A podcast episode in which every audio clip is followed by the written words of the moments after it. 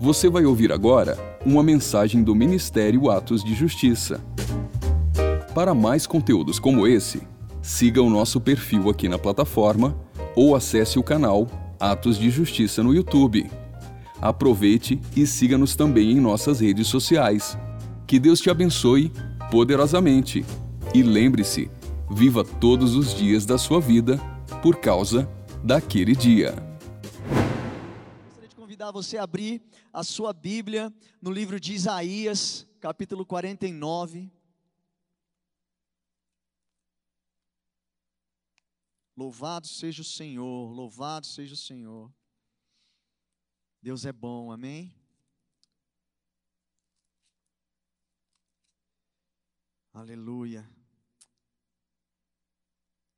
Isaías 49, nós vamos ler o versículo 1 e 2.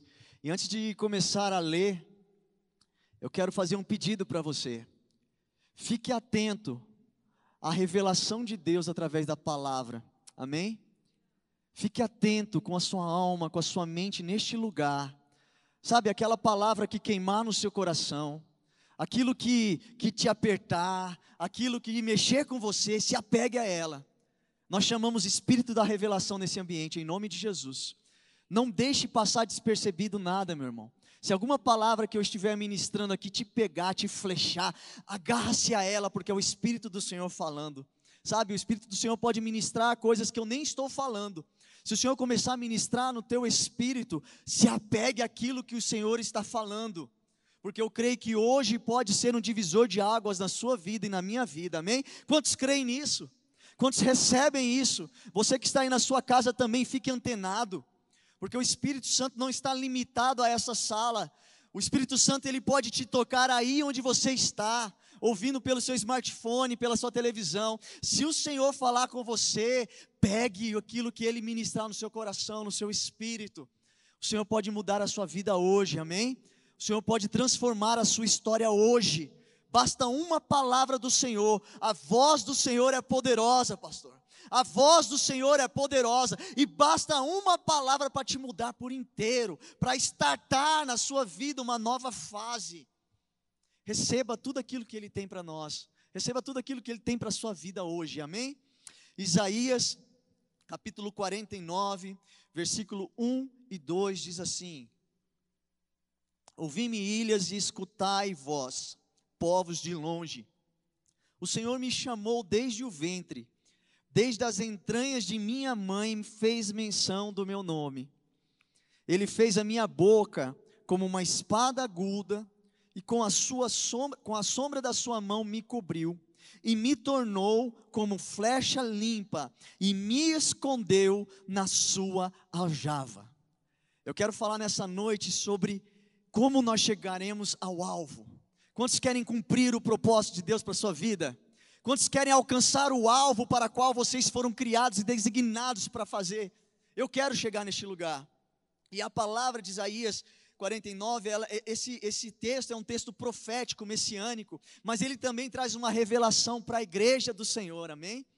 Essa é uma palavra para mim e para você, porque nós estamos na estação do cumprimento a extração em que flechas polidas atingirão o alvo, amém? Nós estamos vivendo um tempo de flechas limpas alcançarem o propósito para o qual foi designado. Esse é um tempo meu e o tempo seu, é um tempo oportuno. Está liberado sobre nós, sobre a igreja deste tempo, uma estação, uma estação de cumprimento de propósitos. Nós vivemos a última estação do Senhor, e este é um tempo propício para vivermos a integralidade daquilo que o Senhor prometeu, do desejo do coração de Deus ao nosso respeito. Vocês ainda querem ser instrumentos de Deus nessa noite? Quando eu li essa, esse, esse texto, algumas coisas o Senhor já, já tinha trazido ao meu coração, mas especificamente ontem à noite, algo saltou aos meus olhos. E a palavra que saltou aos meus olhos é: e ele me tornou. Versículo 2 de Isaías 49 diz assim: E fez a minha boca como uma espada aguda, com a sombra da sua mão me cobriu e me tornou. Em outra versão fala e me colocou e me estabeleceu. Mas o que me chamou a atenção é e me tornou. Sabe por quê, querido? eu já disse isso aqui em outras oportunidades. Ninguém nasce pronto, sabe? Para alcançar o alvo, eu e você não nascemos prontos, mas o Senhor tem nos impulsionados a andar de glória em glória, como o pastor, o pastor ministrou esses, esses, esse, é, a última não, uma quarta, umas duas quartas-feiras para trás, né, pastor Marcos? Nós estamos sendo forjados por Deus e o Senhor tem nos impulsionados a andar em processos de desenvolvimento. O Senhor quer nos forjar nestes dias. O Senhor precisa nos forjar neste tempo. E ninguém nasceu pronto. A palavra desenvolver significa é, deixar de se envolver com aquilo que nos envolvia antes.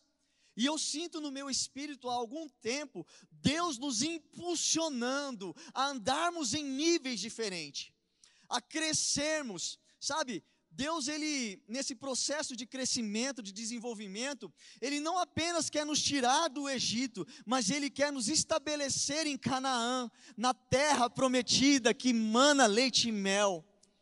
Deus, ele não quer simplesmente que nós fiquemos no lugar de estagnação, mas ele quer nos forjar para um propósito. Ele não quer que nós paremos no átrio, mas Ele quer nos conduzir ao santo lugar. E Ele também não quer que nós fiquemos no santo, mas Ele tem nos atraído para alcançar o santíssimo lugar. Como, Bruno? Pelo, vi, pelo, pela, pelo caminho que é Jesus, pelo vivo e novo caminho que é Jesus. E a palavra do Senhor fala que Jesus, Ele é o caminho, a verdade e a vida. E é por meio de Jesus que nós alcançamos este lugar em Deus. O Senhor não quer apenas que nós fiquemos na boa vontade de Deus. Sabe, em, Romanos 12, a palavra do Senhor fala: e não sede conformado com este mundo, mas sedes transformados pela renovação do nosso entendimento, para que vocês experimentem a boa, agradável e perfeita vontade de Deus. Aqui eu vejo que isso está em níveis diferentes, sabe? Boa não é agradável, boa não é perfeita, agradável não é perfeita, perfeita é perfeita. Então o Senhor não quer apenas nos estabelecer na boa, nem na agradável, Ele nos quer nos conduzir à perfeita vontade de Deus. Existe um processo de crescimento, de expansão, de desenvolvimento que o Senhor quer, quer fomentar em nós, sabe? É, eu sei e que isso não, não é só de mim. Existe em nós um senso de utilidade, de, de um, um, um, uma necessidade de sermos úteis diante de Deus. Todos nós nascemos com esse senso. Por isso, quando eu disse aqui, quantos aqui querem ser instrumentos de Deus, vocês ergueram a mão. Porque todos nós nascemos com um senso de utilidade. Dificilmente você vai ver um crente que não queira ser usado por Deus. Sabe por quê? Deus nos fez assim. Deus, ele é intencional em tudo que faz. Cada átomo, cada próton, cada astro no universo, cada célula, ele criou com um propósito. E não seria diferente conosco. Por isso, quando você nasce de novo, automaticamente, às vezes nem precisa nascer de novo, todos nós temos um senso de ser úteis para alguma coisa. Eu conheço pessoas que não são convertidas, que vivem se perguntando qual que é o sentido da vida, por que, que eu nasci. Há um tempo atrás eu conversei com um jovem e ele estava justamente num dilema.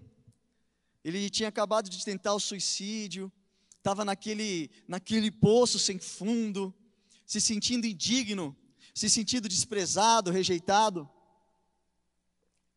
porque ele não sabia qual era o sentido da vida dele. E todos nós temos esse, esse desejo de utilidade. Eu e você nascemos com uma necessidade fenomenal de cumprir algo, de viver por causa de algo, sabe? E, e nós estamos sendo forjados para isso. E como que Deus está nos forjando, Bruno? Deus ele nos forja pelos processos. Deus ele usa os processos para nos preparar para aquilo que Ele quer fazer de nós e através de nós. E qual que é a nossa resposta?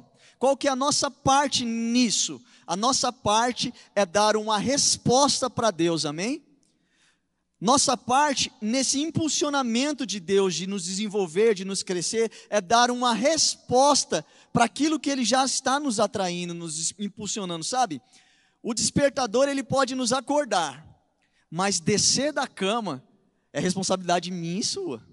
A função soneca é que diga, né? Quem nunca aqui colocou é, vários despertadores para acordar, para levantar? Então nós estamos vivendo um tempo que o despertador está tocando faz tempo. Palavras estão sendo ministradas há muito tempo. Agora, descer desse lugar de letargia, de, de, de paralisia, é uma resposta minha e sua. Quantos querem isso nessa noite? Quantos estão comigo nisso nessa noite? Sabe, é nossa responsabilidade dar uma resposta àquilo que Deus tem nos atraído, nos chamado, nos impulsionado. Moisés, ele, ele apenas ter encontrado com Deus no meio da sarça ardente, não seria suficiente para Moisés tirar o povo do Egito, concordam comigo? Ele precisava eh, dar uma resposta para o chamado de Deus lá no Monte Oreb. Ele precisava escolher crer, obedecer, deixar os ídolos antigos, os ídolos internos, para ser destruição dos ídolos de, do Egito.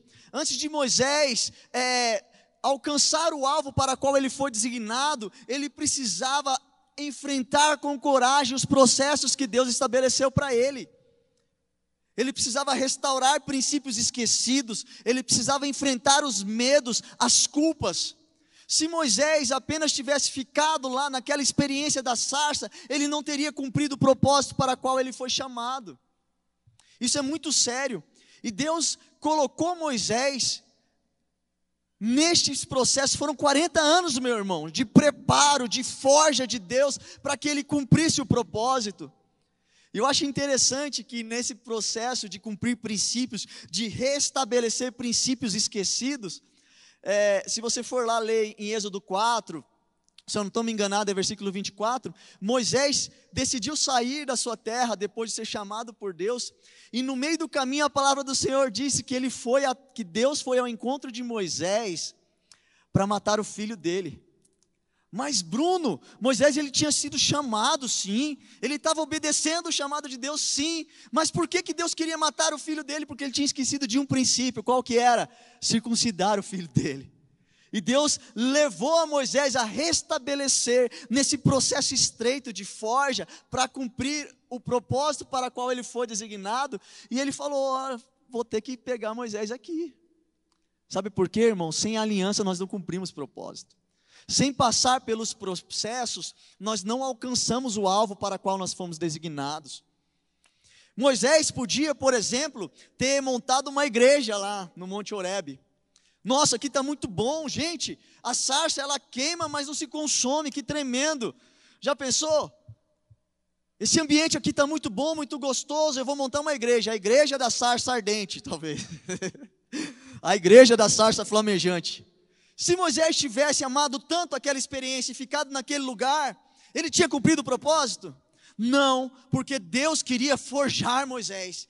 E para isso Deus ainda precisava continuar os processos de Moisés, na vida de Moisés. Assim é comigo e com você, meu irmão. Deus ele quer nos conduzir ao alvo. Ele quer nos usar como flechas polidas que alcançam o alvo, mas para isso nós precisamos enfrentar com coragem os processos de restauração, de libertação, de limpeza que o Senhor faz conosco. Se Moisés tivesse feito uma igreja lá, talvez ele estaria lá até hoje. Só que não, né? Paulo, Paulo teve um encontro com Jesus. Fragmentos da sua alma foram restaurados, o seu espírito foi restaurado naquele momento. Mas para isso, Paulo teve que ficar 14 anos sendo discipulado pelo Espírito Santo. A forja de Deus. Ninguém está livre da forja de Deus. Ninguém está livre dos processos de Deus para cumprir propósitos, amém? Eu lembro que quando, quando eu comecei a enfrentar meus primeiros processos de libertação e restauração, eu digo primeiros porque essa forja é bem fina. Primeiro Deus vai tirando grosso, depois a cada dia que passa Ele vai mostrando uma coisinha aqui e outra coisinha ali, mas tudo brilhava para mim como processo de restauração. Todo lugar que eu olhava, eu via Deus falando comigo, eu quero te transformar. Todo lugar que eu olhava, eu via Deus me pressionando, me limpando, metendo a talhadeira no, na obra-prima dele, quebrando o vaso, porque ele queria me transformar. Imagina Paulo tendo que ser forjado pelo Espírito Santo, desfazendo sofismas na mente, quebrando a religiosidade, quebrando a culpa, sendo ensinado no amor. Você vê Paulo falando a respeito do amor, meu irmão, é uma coisa louca. Paulo zeloso, sendo ensinado pelo Espírito de Deus, pelo Espírito Santo no amor a amar. Aí ele fala: Olha, sou o principal dos devedores. Aí ele se considerar como inútil, nada. Paulo precisou passar pelos processos da forja. Josué, Josué, antes de conquistar Jericó, ele precisou parar e obedecer à voz de Deus para circuncidar todo o povo hebreu. Aqui o restabelecimento de princípios de novo. Para alcançar a terra prometida, Josué teve que enfrentar reis que representam situações de ídolos do nosso coração. Com coragem, Josué teve que enfrentar vários povos necessários ser forjados por Deus para alcançar o propósito. Jesus, antes de cumprir o seu propósito, foi para o deserto, meu irmão. Se nem Jesus passou imune ao deserto, quanto mais eu e você. E Jesus foi conduzido pelo Espírito ao deserto para ser provado. Ninguém está imune às provas de Deus. Mas eu quero te animar nessa noite. Seja corajoso, não tenha medo, porque tudo está sendo produzido por Deus para nos conduzir ao lugar que você quer estar. O despertador te acorda, mas levantar da cama é a sua responsabilidade, é a minha responsabilidade. Sabe? Embora Deus ele tenha uma peculiaridade para cada um, uma coisa é fato, não é de qualquer jeito que eu e você alcançamos o alvo. E deixa eu dizer uma coisa para você: no Senhor, Deus não errou quando Ele te chamou. Deus ele não errou ao escolher você. Deus não errou ao chamar você. Sabe qual que é o problema, entretanto? É que muitas pessoas não estão dispostas a enfrentar os processos. Muitas pessoas fogem da forja de Deus. E é por isso que nós vemos famílias destruídas. É por isso que nós vemos ministérios fracassados, frustrados. É por isso que nós vemos sonhos morrendo nos nossos dias. Porque nós desistimos de enfrentar com coragem os processos da forja de Deus, para que nós alcancemos o alvo. Mas como que Deus faz isso? Especificamente, nós estamos falando aqui de Isaías 49 e ele fala que o Senhor me fez como me estabeleceu ou me tornou com uma flecha polida. E eu quero pensar com os irmãos a respeito do, da formação dessa flecha. Eu fui ler um pouquinho a respeito de como a flecha é formada, para a gente aprender um pouquinho mais, um pouquinho melhor, como que Deus faz para nos preparar para alcançar o alvo.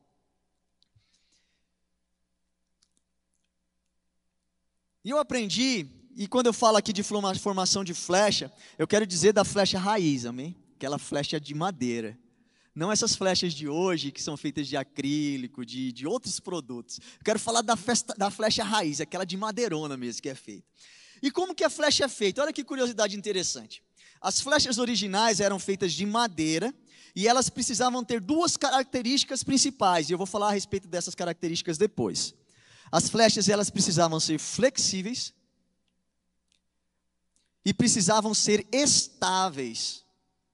Para se ter uma boa flecha, olha que interessante, é necessário um graveto mais reto possível, de madeira morta.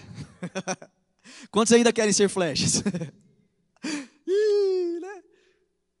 Tem que ser flexível, estável, o mais reto possível e de madeira morta. Se tiver vivinho, não dá certo não. Uma flecha, quando era feita de madeira verde, ela tinha que ser levada ao fogo para ser secada novamente, para ser secada e a partir de então ser útil para ser uma flecha. Mas eu vou falar isso um pouquinho depois. E depois que você seleciona o graveto, a primeira coisa que o arqueiro faz quando o, graveto está selecionado, era o mais limpo possível, sabe o que ele faz? Ele pega uma faca. E essa faca é o primeiro instrumento para alinhar a flecha. Depois que, ela, que ele pega essa faca e a faca bem, fica bem limpa e reta, ela pega essa, é, essa, ele pega essa, essa, esse graveto já limpo e reto e passa ele novamente pelo fogo. E no fogo ele continua alinhando e limpando a flecha. Será que eu e você ainda estamos dispostos a ser flecha? Então a primeira coisa que eu quero falar nesse processo de forja de Deus é sobre a limpeza e o alinhamento através da faca. a faca nos fala da espada da palavra de Deus. E ela é um instrumento fundamental para nos alinhar, meu irmão. Quantos aqui já já já receberam uma palavra do altar ou leram a palavra e aquilo, pá, doeu? Ah, eu tenho ouvido muito isso, eu tenho sentido muito essa, essa dor na alma causada pela palavra do Senhor. Sabe, a, a faca de Deus, ela remove tudo que nos faz errar o alvo. Nós somos limpos pela espada da palavra do Senhor. Sabe, em Hebreus 12, versículo 1 e 2 diz assim: Portanto, nós também, pois que estamos rodeados de uma tão grande nuvem de testemunhas, deixemos todo embaraço e o pecado que de tão perto nos rodeia. Sabe, você não tem que deixar só o pecado, não. Nós precisamos deixar tudo aquilo que nos embaraça, que nos aprisiona de alguma forma. Existem coisas que sujam a flecha, que sujam o graveto e impedem de o graveto de alcançar com precisão o alvo. O que pode sujar a flecha? Pecados, iniquidade, a obstinação, o orgulho, ressentimento. Eu separei algumas coisas aqui só a título de exemplo, mas como eu disse no começo, se o Espírito do Senhor te tocar e te pegar em alguma coisa, se agarre a ela. Não tenha medo, mesmo que doa. É só a faca do Senhor querendo nos limpar, amém? Ressentimentos, falta de perdão, traumas, rejeições, sofismas, medos, fortalezas da autoproteção, necessidade de afirmação, culpas, um ímpeto em manipular pessoas, descontroles, inseguranças, a falta de fé pode sujar o graveto. A falta de amor pode sujar o graveto. O amor à reputação, ah, isso daqui é complicado. Sabe por quê? Porque o processo de limpeza vai exigir de nós exposição, vai exigir de nós sinceridade, vai exigir de nós coragem de nos expormos primeiro a Deus e às pessoas que forem necessárias. Amor à reputação, um raciocínio equivocado sobre as coisas de Deus. Tudo isso são fortalezas, são, são embaraços, são pecados que nos entortam e nos impede de alcançar o alvo. Tudo isso atrapalha a nossa assertividade no nosso propósito. Talvez você se encontre no momento que você precisa dar espaço para que Deus passe a faca nele em você. Mas, Bruno, a faca dói. Pode doer, mas essa faca é aquela faca que cura o câncer é aquela faca que limpa a ferida, como um médico cirurgião que com precisão corta a pele para alcançar aquele lugar de podridão, e então tira toda a sujeira, toda a enfermidade, estanca o ferido, o ferimento, e libera aquela pessoa para uma vida em abundância. Eu sei que todos nós queremos alcançar esse lugar de plenitude, todos nós queremos alcançar este lugar de abundância, mas se nós não permitirmos Deus pegar a faca da palavra dele, a espada e nos abrir e alcançar a nossa ferida e tirar todo o pus, nós nunca vamos conseguir alcançar o alvo. Não tem outro caminho senão a palavra do Senhor.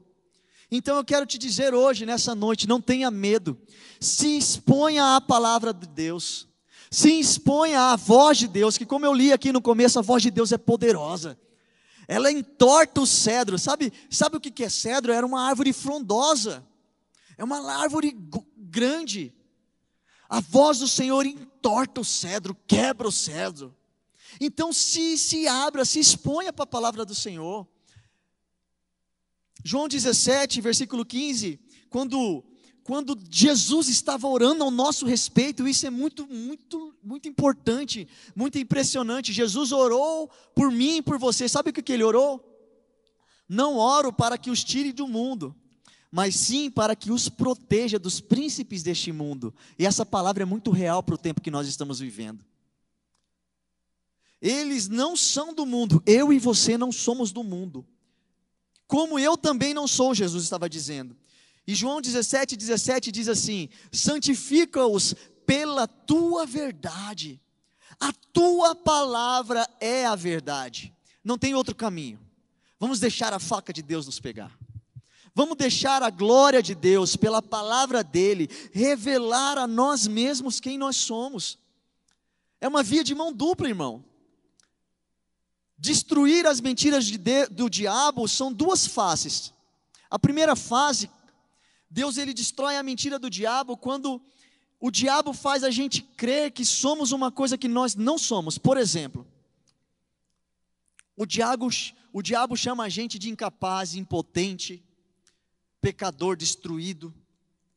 Sim, a palavra do Senhor tem o poder de restaurar a nossa, a nossa identidade. Mas a palavra do Senhor também tem o poder de restaurar a nossa identidade, revelando quem nós somos naquele momento. Às vezes o diabo fala assim: olha, não tem nada a ver esse pecado, não. Pode continuar fornicando, pode continuar vivendo essa sua vida desoluta, imoral, pode continuar mentindo, mas a palavra do Senhor vai revelar para nós que isso é pecado e nós precisamos mudar. A restauração da identidade nossa em Deus tem duas faces. A primeira face é entender quem nós somos nele, e a segunda face é entender quem nós precisamos deixar de ser para ser aquilo que ele quer que nós sejamos. Me compreendem? Então, a palavra do Senhor tem o poder de acabar com as mentiras do diabo, mas nós precisamos nos expor a ela. Esses dias, lá em casa, meus irmãos, a divisão de tarefas na, na divisão de, de tarefas da nossa família, eu chamei para mim a responsabilidade de lavar o banheiro. Eu fiz questão, falar, não, o banheiro é meu. Falei, não, essa é minha responsabilidade, Débora. Deixa comigo, amor. Banheiro deixa por minha conta. E, e uma das. Há um tempo atrás, quando eu fui limpar o banheiro, o Senhor falou comigo. Enquanto eu ministra, limpava o banheiro, o Espírito Santo ministrou meu coração. E como um bom professor que ele é, ele ministrou a minha vida enquanto eu limpava os rejuntos do banheiro, sabe? E olha o que, que ele me ensinou, eu até anotei aqui para não perder nada daquilo que ele ensinou para o meu coração. Ele falou o seguinte: olha, a vida do homem é como esse banheiro. Não, imagina comigo a cena, no banheiro, lavando lá os, de joelho e tal, e Deus ministrando. Eu falei: é isso mesmo, Deus, fala mesmo, fala mesmo, fala mesmo. E ele me ensinou ele falou: Bruno, a vida do homem é como esse banheiro. Os azulejos são como o nosso espírito. Precisa só uma bucha, um detergente, algum produto e você passa instantaneamente ele fica limpo. É como o nosso espírito no novo nascimento. A regeneração, regeneração do espírito é instantânea. Nós nascemos de novo no espírito, mas nós precisamos caminhar por um caminho de despojamento do velho homem. Aí é um outro processo. Nós nascemos de novo no espírito, mas o velho homem vai tentar toda hora se manifestar e voltar atrás. Lutero dizia uma frase muito interessante, ele falava assim: "Eu pensei que o velho homem tinha morrido nas águas do batismo, mas não é que o infeliz sabe nadar". E é bem verdade isso. O nosso nascimento se dá no espírito, meu irmão. Mas nós precisamos caminhar um caminho de mortificação das obras da carne despojando do velho homem, isso é responsabilidade minha e sua, é posicionamento da forja de Deus, minha e sua. E eu estava limpando o banheiro, e Deus falou: Bruno, a vida do homem é como esse banheiro. O azulejo é como se fosse o espírito. Instantaneamente você passa a bucha e ele já está mais limpo. O banheiro é como se fosse o nosso corpo. Ele é influenciado pelas condições gerais internas. Quantos aqui já chegaram no banheiro bem limpo? Cara, é muito bom você chegar num ambiente limpo do banheiro. Eu já fui em ambientes que o banheiro estava mais limpo que o ambiente externo. é muito agradável você se deparar com um banheiro limpo. E Deus falou comigo: esse banheiro, esse ambiente é como se fosse o seu corpo. Você é influenciado pelas coisas que estão ali dentro. Mas os rejuntes, Bruno, e eu estava justamente limpando os rejuntes. Os rejuntes é como a sua alma, nossa alma. E é a parte mais difícil de limpar. Os rejuntes são a parte que mais, com, que mais, com mais facilidade acumula umidade e sujeira. Não é verdade? Estou de acordo aí? Os especialistas em banheiro. Ah, os rejuntes são como a nossa alma. Nós precisamos cuidar muito bem deles. Se você deixa um tempo sem limpar, sem dar manutenção, vai acumulando limbo ali, limo ali. E quanto mais sujo fica, mais sujo fica de limpar. É como o nosso processo de libertação. Às vezes, Deus, para limpar os rejuntes da nossa alma, os rejuntes da nossa vida, Ele precisa pegar um produto mais forte. É ali que a gente usa o cloro ativo, o tira-limo, aquele negócio tem um cheiro absurdo, né? Limpa a pedra, limpa a pedra, um vinagre. Às vezes Deus vai precisar utilizar em nossas vidas os produtos mais fortes para tirar aquela sujeira que está mais incrustada, mais difícil, mais duro. Assim somos eu e você. E o interessante é que eu tinha dado uma limpada, depois de uns três dias eu fui dar uma manutenção, né? no banheiro. Aí eu peguei lá a bucha de novo, o produtinho, e a parte que já estava limpada ainda estava bem limpo, que eu tinha limpado, estava bem limpo, bem bonitinho. Aí eu olhei para cima, como meu foco saiu daquela parte que eu já tinha limpado da última semana, dos dias atrás, eu vi que tinha um pontinho na parte de cima que eu não tinha visto. Aí eu fui lá e limpei aquele pontinho. E é a mesma coisa com a nossa alma. Deus ele vai trabalhando conosco por processos, amém? Primeiro ele vai tirando grosso, depois que o grosso está tá limpo, a gente vai olhar de novo e vai se atentar para aqueles detalhezinhos que ficou faltando. E eu fui lavando aquele banheiro falando, faz isso comigo mesmo, Deus. Ah, eu peguei aquela bucha. Aí Deus continuou falando, Bruno, e, mas não para por aí não. Às vezes a gente precisa usar um produto mais forte, outras vezes a gente precisa usar uma bucha mais forte. Você está disposto a isso, Bruno? Falei, faz isso comigo, Deus. Me limpa mesmo, me limpa por completo. E nós precisamos entender essa realidade. É um exemplo que parece um pouco bobo, mas é muito real espiritualmente falando. Nós precisamos cuidar da nossa alma, nos expor à limpeza pela palavra do Senhor. A palavra do Senhor fala que ela é esse produto, é a água que limpa a nossa alma. Se nós deixarmos de dar manutenção nos rejuntes da nossa alma, daqui a pouco ela de novo está toda suja e Deus vai precisar passar a faca de novo antes de te lançar. O problema é que hoje em dia nós vemos muitas pessoas, nós muitas vezes retardamos o processo de alcançar o alvo, porque não cuidamos da nossa alma, não deixamos Deus passar a faca, passar o tira-limo, passar aquilo que nos impede, que nos entorta. Nós precisamos nos posicionar neste tempo, como o pastor Dinho ministrou aqui domingo. Uma geração corajosa que diz de fato não para o pecado. Chega de viver esta vida dúbia, mentirosa, incoerente. Nós vivemos um tempo de posicionamento. Aceite os processos de polimento da flecha antes de ser lançados, meus irmãos. E a faca faz isso. Mas existe um outro processo que a gente aprende com a formação da, da flecha. Primeiro, o arqueiro limpa, tira o mais grosso, tudo aquilo que entorta o graveto. Hoje em dia tem máquinas que fazem isso, você põe lá o graveto, sai certinho o graveto pronto. Mas eu estou falando da flecha raiz, amém? Aquele arqueiro raiz que pega a faquinha lá e vai limpando. Na raça, pastor, na raça. E o segundo processo é o alinhamento com fogo. Ah, aí é uma segunda fase do processo de Deus para nos levar ao alvo.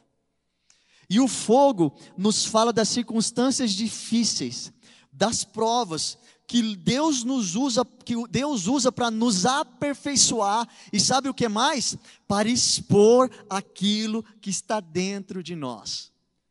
As provas, o fogo, são instrumentos de Deus para expor aquilo que está dentro de mim e de você. Sabe aquele momento de tensão, aquele momento de momento de estresse, aquele momento de luta que você soltou o verbo, rasgou o verbo, chutou o balde e você falar, ah, essa situação, fulano fez eu fazer isso? Não, fulano não fez isso. Fulano foi só usado por Deus para expor aquilo que já estava dentro de você. A pandemia não causou medo nas pessoas. Espiritualmente, a pandemia e as pressões que decorreram dela só expuseram, só expôs aquilo que já estava dentro do homem, a falta de fé, a falta de posicionamento. Famílias que que se acabaram na pandemia, não se acabaram por causa da pandemia, se acabaram porque a pandemia expôs situações que não foram resolvidas ainda a falta de amor, a falta de tolerância, talvez pecados que foram expostos durante a pandemia. Querido, o fogo não causa nada em nós, ele só expõe algo em nós. Expõe aquilo que está em nós. Se você quiser abrir comigo em Apocalipse 3:16,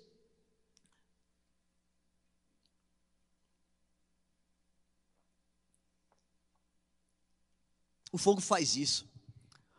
O fogo faz a gente agir e expor aquilo que está dentro de nós. Sabe aquela hora que você fala assim: Deus, eu não sabia que isso ainda estava dentro de mim? Esse sentimento de rejeição, esse sentimento de abandono, esse sentimento de incapacidade, meu Deus do céu. Eu não sabia que estava em mim. Mas Deus usa o fogo para alinhar e preparar o seu povo para alcançar o alvo. Apocalipse 3,16 diz assim: Assim, porque és morno e não és frio nem quente, vomitar-te-ei da minha boca. Como dizes, rico eu sou, e estou enriquecido, e de nada tenho falta, e não sabes que é um desgraçado e miserável, e pobre, e cego e nu. Aconselho-te que de mim compres ouro provado no fogo, para que te enriqueças. Para por aí. Esse foi o conselho que o Senhor deu à igreja de Laodiceia, ao anjo da igreja de Laodiceia. Aconselho-te que de mim compres ouro provado no fogo. Sabe o que eu aprendo com a forja do fogo aqui? O ourives, quando vai limpar o ovo, o, o, o, o ouro, ele vai expor aquela, aquela pedra, aquele minério, aquela pedra a um grau muito alto de fogo. E aquele fogo vai fazer com que a, a mistura do ouro se solte mediante uma solução que ele aplica. E uma coisa que eu aprendi nesse tempo, sabe? Que quanto mais mistura o ouro tem, menos maleável ele é. Junto com ouro, ele tem cobre, ferro, níquel, todas essas substâncias são misturadas ao ouro. E essas substâncias, quando passadas pelo fogo e colocadas na solução, elas vão para o alto. E então o ourives consegue separar aquilo que é impureza e deixar o ouro puro ali. E quanto mais puro, mais maleável o ouro é. Agora eu vou te dizer uma coisa: quanto mais duro nós somos, mais fogo de Deus vai precisar vir para tirar as impurezas de nós. Pode parecer um pouco dura essa palavra, mas é uma realidade que nos cura. Nós estamos num culto de cura e libertação. É a verdade de Deus que nos liberta. É a verdade do Senhor que nos liberta. Quanto mais duro eu e você somos, mais fogo, maior intensidade de fogo, maior intensidade de circunstâncias desfavoráveis, Deus vai ter que implementar na nossa vida para que as impurezas saiam e a gente consiga alcançar um lugar de refinamento necessário. O fogo nos alinha, meu irmão. Não desfaça, não fuja do fogo, não fuja do fogo. Isaías 48 fala assim, versículo 4: Porque eu sabia que eras duro, e a tua cerviz um nervo de ferro, e a tua testa de bronze. E sabe o que Deus fala para o povo dele? Isaías 48, 10 fala assim: Eis que eu te acrisolei, ou seja, eu te levei para um lugar de pressão, de crise. Sabe qual era a intenção de Deus levar o povo para um lugar de acrisolamento? Produzir uma nova fase na vida deles. Isaías 48, 10. Mas disso não resultou prata. Proveite na fornalha da aflição. Às vezes é necessário Deus nos conduzir neste lugar para que uma nova fase seja inaugurada na nossa vida.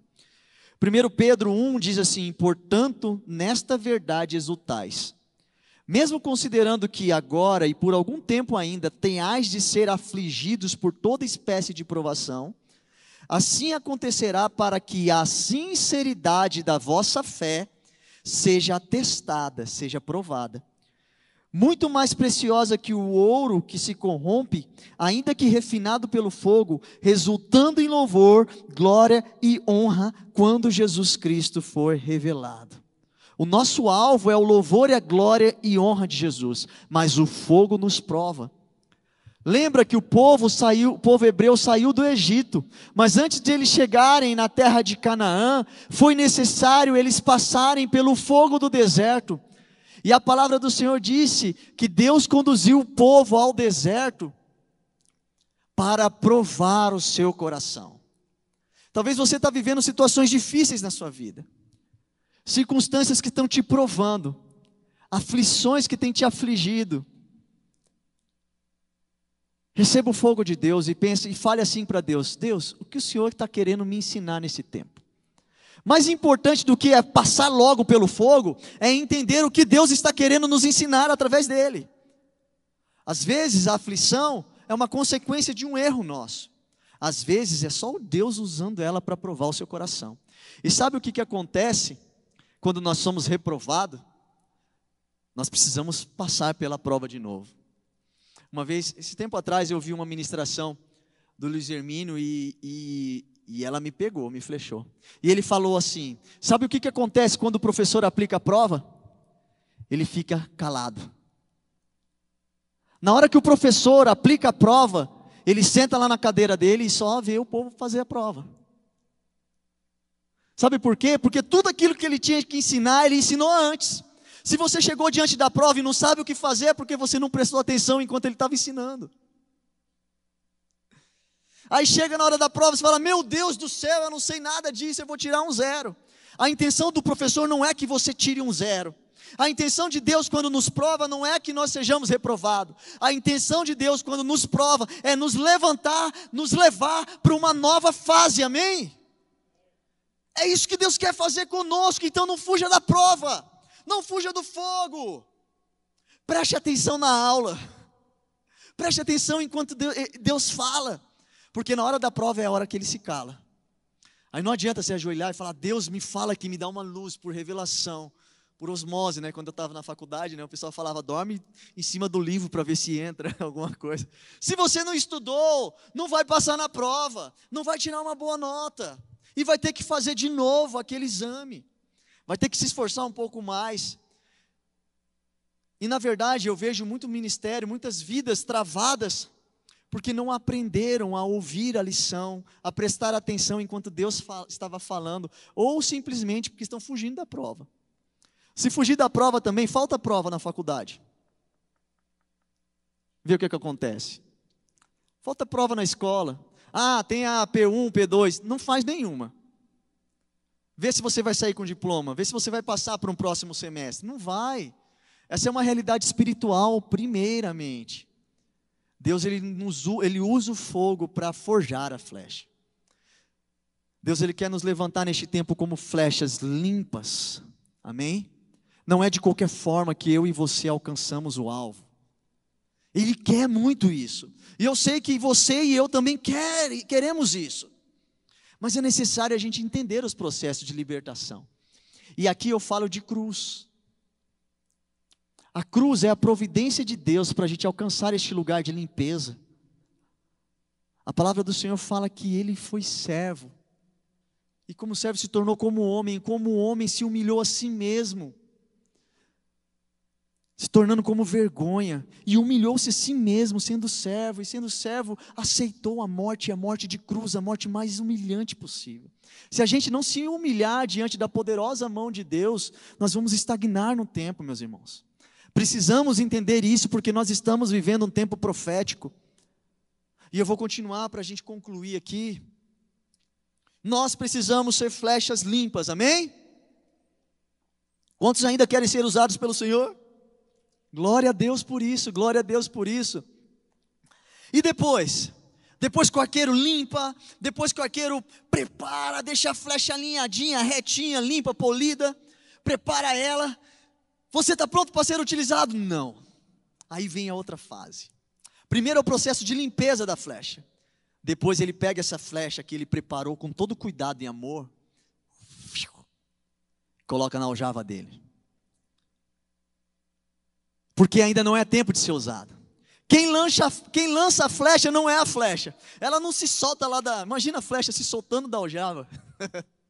Imagina, já me faço imagina um, a imaginação de um desenho aqui. A flecha pulando sozinha da aljava e tentando se jogar. Dá para fazer uma animação assim, né? A flecha se pulando e tentando se jogar. A flecha não se lança sozinha. A flecha, para ser lançada, precisa do arqueiro. E para isso, depois de ele limpar você e eu, sabe o que ele vai fazer? Ele vai nos esconder na aljava para o momento oportuno ele me lançar e te lançar.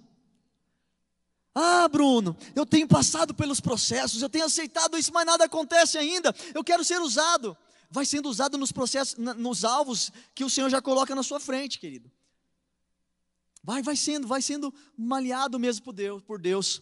Mas aceite, aceite o tempo da aljava. Não se lance sozinho. O arqueiro te preparou, te limpou, agora ele te colocou na aljava. Sabe por quê? Porque não é na força do nosso braço que nós vamos cumprir o alvo, não é na força do nosso braço que nós vamos alcançar o alvo, não é na força do nosso braço que nós vamos cumprir o propósito, é na força do braço do arqueiro. É isso que ele faz. É ele que te tira da aljava, te prepara e te lança. Desfrute do tempo da aljava. Se prepare no tempo da aljava para receber o momento em que Ele vai te lançar e vai me lançar. Aceite isso, sabe por quê? Porque vai chegar um momento em que Ele vai pegar assim, vai falar: Fulano é você agora, vem aqui, vem aqui, pá. Fulano é você agora, vem cá, Ciclano, agora é sua vez. Te tira da aljava e te lança, e você vive a plenitude daquilo que Ele preparou para você.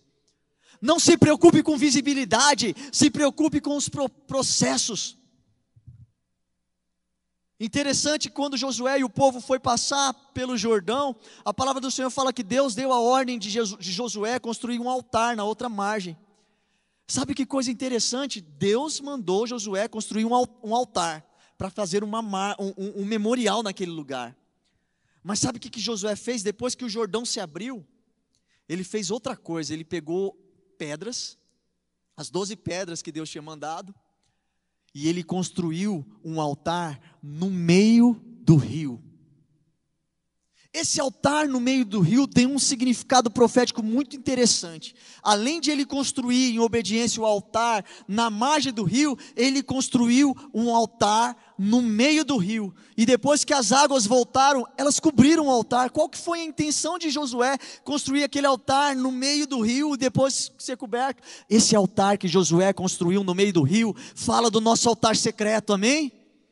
Antes de ser lançada, construa um altar onde ninguém vê. As doze pedras estavam lá. Josué sabia disso. Ninguém via, as pessoas estavam olhando depois que o, a, a, a, o rio cobriu a margem, cobriu as, as águas cobriram aquele rio. Ninguém mais via o altar, mas o altar estava lá. Construa o teu altar secreto no momento da forja, no momento da aljava, Construa isso que no tempo, no tempo determinado Deus vai te pegar e vai lançar a Pamela, é sua vez. É sua vez. E vai te lançar no tempo dele. No tempo dele, amém?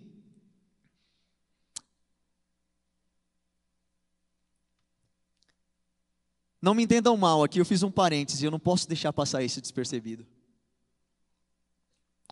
É um tempo, o tempo da aljava é um tempo de esconderijo. Isaías falou aqui: e eu te preparei como uma flecha limpa e te escondi na minha aljava. Esconder na aljava não é se esconder das pessoas. Entendam isso. É se esconder em Deus, até no meio das pessoas. Existe um lugar em Deus que nós precisamos entrar. Um lugar onde a nossa alma se aquieta, se cala. Um lugar de descanso após o trabalhar de Deus, para viver a plenitude daquilo que Ele tem para nós. Se esconda em Deus, porque quanto mais tempo você busca a Deus, mais Deus vai revelar a você e vai te revelar para aqueles que ele precisa revelar. Amém? Eu gosto muito da história de Esther e do conselho que Mordecai deu para ela.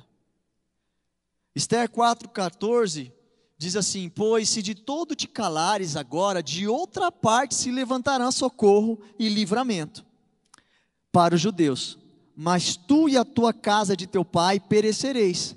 E quem sabe se não foi para este tempo que você chegou a este reino? Nós não sabemos as circunstâncias da aljava de Deus. Por isso que nós precisamos estar atentos, alinhados com os processos de Deus. Mordecai falou: Esther, não seria por isso que você está aí agora. Esther passou num concurso público de beleza. Pensa comigo. Um concurso muito com, é, é, competido, muito buscado. Esther passou num concurso público de beleza. Quem que levou Esther para aquele lugar? Foi Esther ou foi Deus? Estejam atentos ao mover de Deus, ao movimento de Deus na sua vida. Não se lance sozinho. Entenda que Deus está te preparando para um momento específico. E para terminar, eu quero voltar a entender as duas características principais da flecha: estabilidade, estabilidade e resistência. Vamos ficar em pé?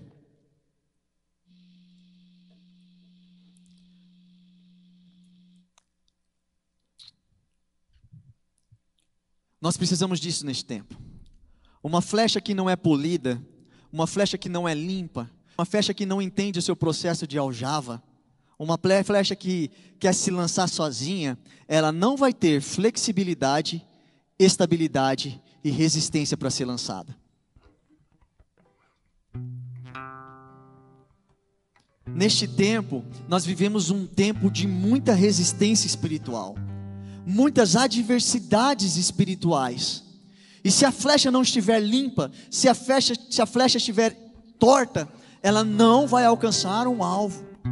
Nós precisamos entrar neste lugar de destravamento, de limpeza, para que nos últimos dias nós sejamos essas flechas lançadas pelo arqueiro para alcançar o alvo, flechas limpas que não se abatem diante do vento, que cortam o ar com precisão e alcançam o propósito. Mas para isso precisamos estar limpos. Para isso, nós precisamos nos posicionar diante dos processos. Não, não podemos nos acovardar. A flecha ela alcança, ela corta o vento, ela corta os obstáculos mais finos para alcançar com precisão o alvo para qual o arqueiro lançou ela. Não tem nada melhor do que estar na mão do arqueiro todo-poderoso do arqueiro que sabe melhor do que ninguém a lançar a flecha, que calcula o vento para que essa flecha corte com precisão. Talvez você passou por alguns processos de refinamento, de forja, mas talvez você saiu da mão do arqueiro, você saiu do aljava do Senhor. Sabe, um dia eu aprendi uma lição muito forte, marcou minha vida. Se vocês colocarem uma bola de futebol no meu pé, eu não consigo fazer muita coisa com ela. Mas se você colocar uma bola de futebol, por exemplo, no pé do Neymar, ele vai fazer um maravilhas com aquela bola. Assim sou eu e você. Na mão do arqueiro, nós vamos alcançar o alvo, mas na mão do inimigo, ele vai só te usar para destruição. Talvez você saiu das mãos de Deus e se lançou nas mãos do inimigo, sabe o que ele vai fazer com você? Um crack. Vai te quebrar, vai te jogar para um lado completamente oposto do alvo do Senhor. Mas nessa noite o Senhor pode mudar a sua vida. Nessa noite Ele pode quebrar toda sujeira, sofismas, traumas, tudo aquilo que de alguma forma te impediu de alcançar o alvo. Feche seus olhos, faça a sua oração por um minuto.